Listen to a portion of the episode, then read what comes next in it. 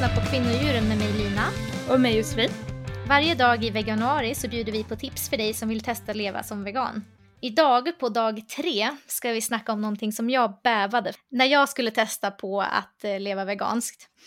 Och det är att eh, läsa innehållsförteckningar. Jag Mm. trodde att det skulle vara så jobbigt. Jag visste inte vad man skulle leta efter och jag stod och läste och läste och läste hur länge som helst.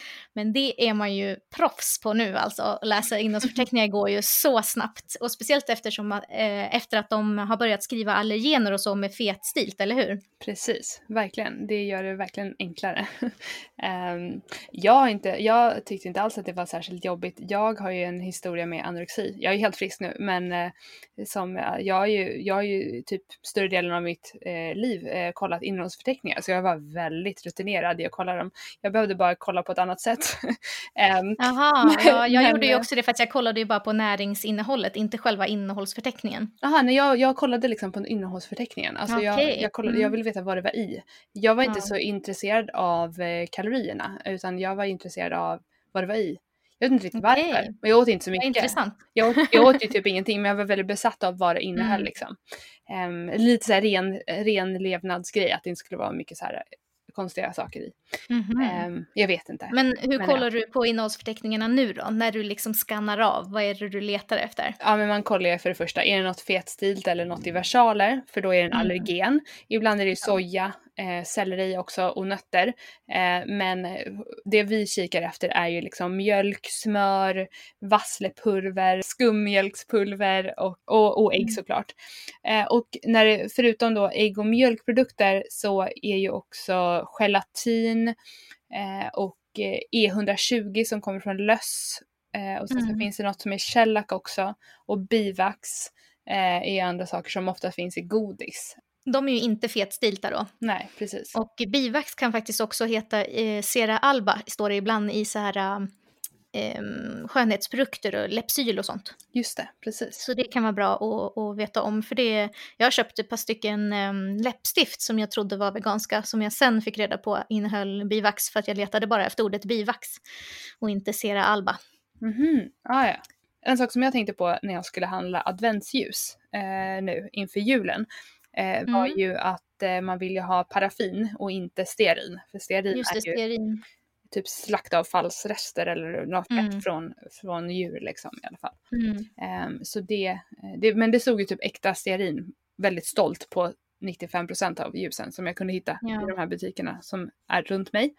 Eh, men jag hittade några och jag vet inte hur, hur miljövänligt paraffin är. Men det finns ju också eh, väldigt eh, bra ljus som är gjorda på typ rapsvax och sojavax Mm, och sojavax. Mm. Eh, men de är väl lite dyrare och inte så lätta att hitta i vanliga butiker.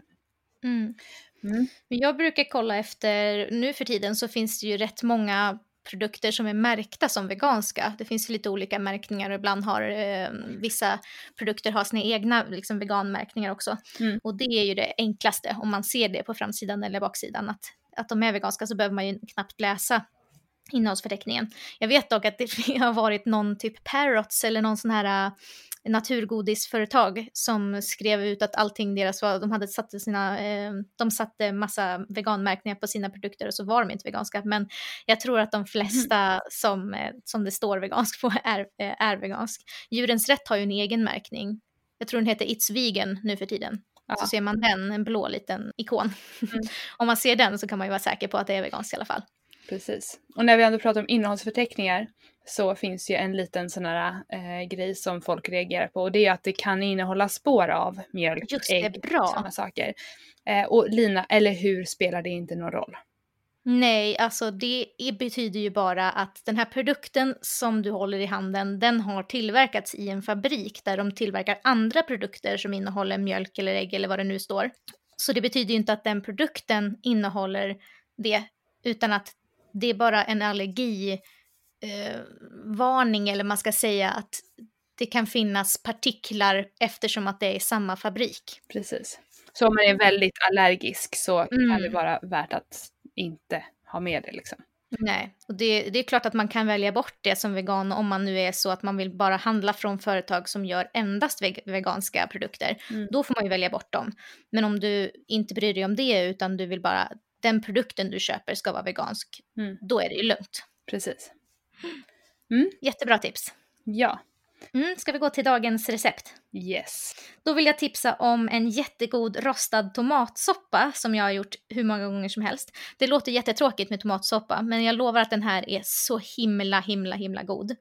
Mhm. Och det receptet som vi länkar i eh, avsnittsbeskrivningen och på Facebook och, och där ni kan hitta, eh, det är ett eh, icke-veganskt recept. Så att jag tänkte bara berätta lite hur man kan veganisera ett recept. Ehm, en soppa så här, det är ju väldigt enkelt. Den innehåller grädde och den innehåller kycklingbuljong, så det är ju superduper enkelt att bara ta eh, en vegansk grädde. Jag gillar eh, creamy cooking från Planti. Och sen så kan man ju bara ta grönsaksbuljong istället för eh, kycklingbuljong. Så enkelt kan det Så- vara. Ja, det är mitt tips. Den är så himla, himla god. Mm, Och så har man testa. något jättegott bröd till. Som du såklart har bakat själv.